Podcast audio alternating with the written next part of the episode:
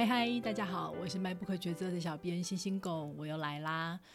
二零二零年马上就要结束了，有没有觉得这一年发生了好多好多的事啊？浓度特别的高。今天要介绍的这本书，我在看的时候也有一种感觉，觉得这个作者的人生浓度好高啊。这本书名叫做《乐色场长大的自学人生》。不过，你可千万不要被这个书名给误导了，以为这本书是在讲一个人如何苦读、如何自学，最后拿到剑桥博士的过程。No No No No No，它不是那种励志的美国梦，它讲的是一个人如何突破先天环境还有家庭所给予的世界观、价值观，最后产生出来一个全新的自我。作者称呼它为教育素养，所以呢，它的英文书名非常的简单，就叫做 Educated。一个受过教育的人，台湾有十二年的义务教育，识字率高达百分之九十九趴。我想，受教育对大部分人来说都是习以为常的一件事。但是，受教育远远不只是在讲学校教育，更重要的是，它包含了自我思考还有自我批判的能力。如果缺乏这两个核心的话，即便你接受了学校教育，也只是被动的去接受别人的观点，嗯，没有自己的看法。这样其实还是没有达到受教育的目的。这本作者的自传小说，其实是要让我们在作者的极端经历里面，回头去思考教育的本质。好了，那就让我们进入正题吧。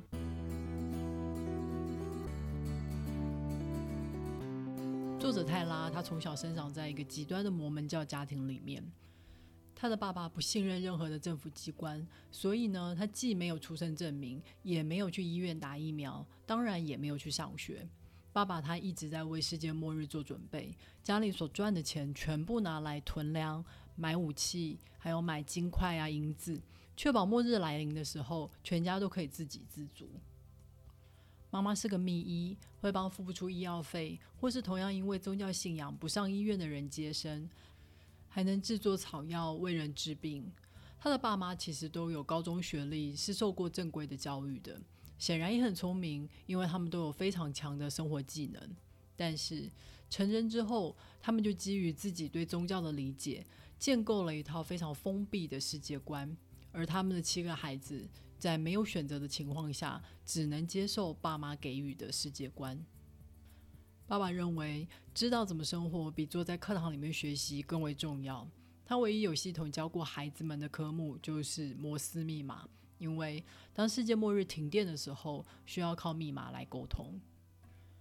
大家身边有任何有极端宗教信仰的朋友吗？我感觉在台湾好像比较少见吼，像互加盟那种的，就已经让我们觉得有点夸张了。我有个朋友跟我坦诚，他曾经被教会分配了打电话的工作，要说服民众投下反对同性婚姻的公投票。还有认识一个学长，他虽然读医学院，但是他并不相信达尔文的天择说，因为他相信是上帝创造了这个世界。但也就仅此而已。像泰拉这样一家因为宗教信仰而完全改变了生活方式，我是第一次看到。哥哥泰勒是家里的第一个反抗者，他自己自学，自己报考了 ACT，成功取得了大学的入学资格，于是离开了家。泰拉原本认为自己就会像姐姐一样，十八岁就结婚，然后在爸爸的土地上盖个房子，跟妈妈学习如何接生，如何制作药草。但现在，哥哥泰勒展现了另外一条道路，他想要试试看。但这次爸爸的反对比当年哥哥说要上大学更大，因为在他世界观里，女人就是要听从父辈的指导，接受父辈的保护，好好的把家庭照顾好，不需要出外读书。所以很早就落下狠话，他绝对不可能支援泰拉出去读书的任何费用。好不容易泰拉取得了进入大学的资格。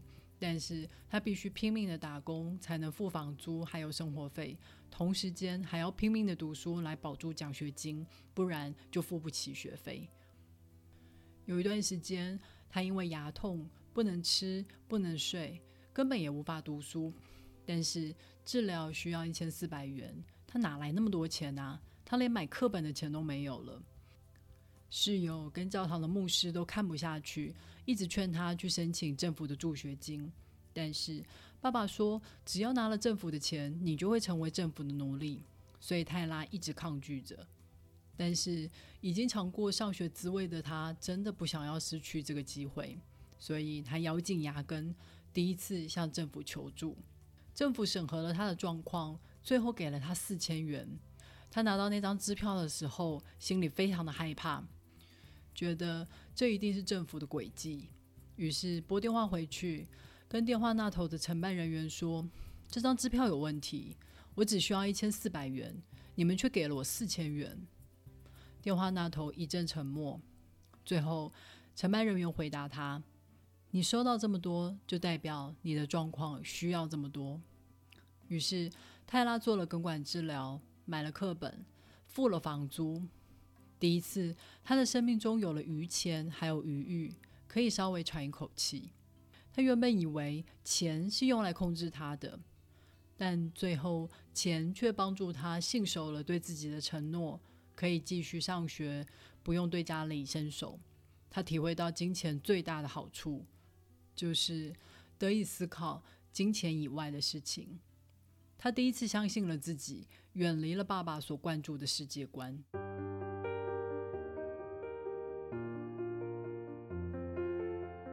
开始上学以后，泰拉学习到什么是精神疾病。爸爸显然符合书上所定义的躁郁症。因为他要么沮丧，要么狂热，总是很偏执，自视甚高，又有被害妄想症。他想起小时候，爸爸总是会跟他讲一个故事：有一家人因为觉得去上学就是给政府洗脑，所以不愿意送孩子去上学，结果就被 FBI 给枪杀了。他后来在课堂上听到了这件事的全貌。那家人的爸爸是因为卖枪给 FBI 的卧底探员，所以才被 FBI 盯上，并不是因为不愿意送孩子去上学，而且他也没有死。他知道爸爸并不是蓄意在说谎，但是这个新闻事件经过他疯狂的大脑处理之后，得出了完全不一样的解释。后来泰拉要去英国剑桥读书的时候，爸爸表达了他深深的担忧。如果你在美国的话，无论你在哪个地方，当末日来临的时候，我都可以去带你回家，确保你平平安安的。但今天要是你去了海的另外一端，我要怎么去带你回家呢？在爸爸扭曲的世界观里面，不能否认有爱的存在。泰拉的二哥喜欢操控别人来确认对方的爱，使用言语来羞辱对方。或是用暴力来提升自己的地位。当泰拉表现出不情愿的时候，祥恩就会把他的头按在马桶里面，直到他道歉认错。但是哥哥其实并不总是那么暴烈。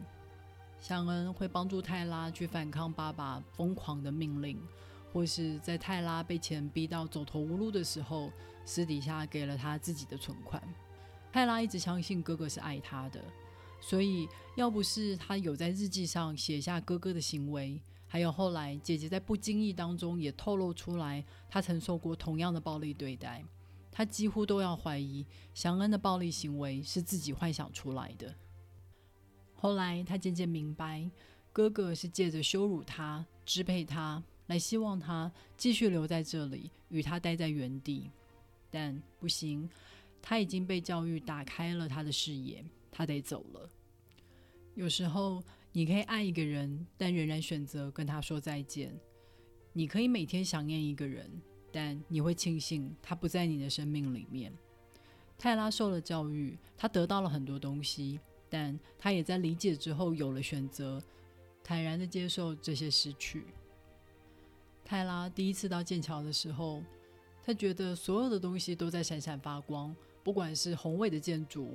或是充满自信、侃侃而谈的同学与教授，除了自己之外，他觉得他根本不属于这个地方。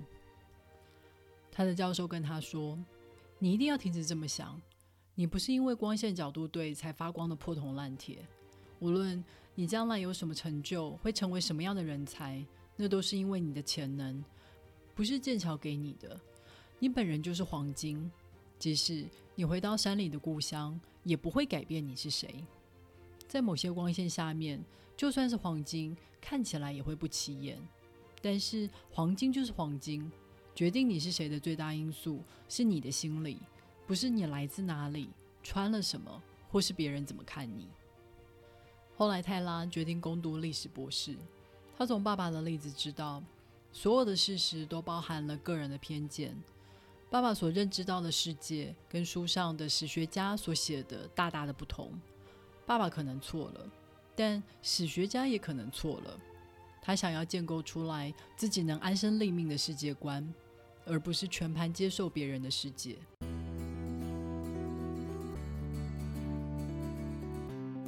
这本书让我想到了杜威的经典作品《民主与教育》。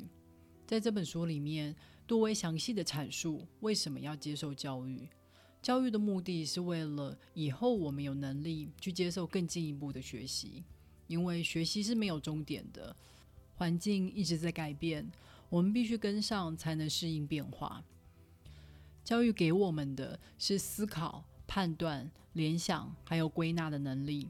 透过教育，我们获得不同的视角，去了解不同的人的历史还有经历。教育应该要深化我们的同理心，而不是让我们变得傲慢或是僵固。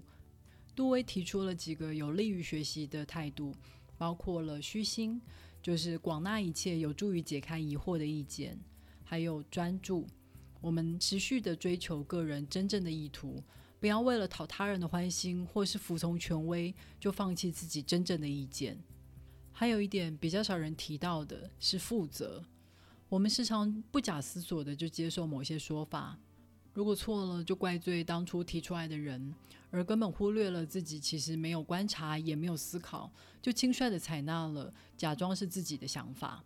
我们其实应该要对自己学了什么负责任，这样才能真的称得上是一个受教育的人。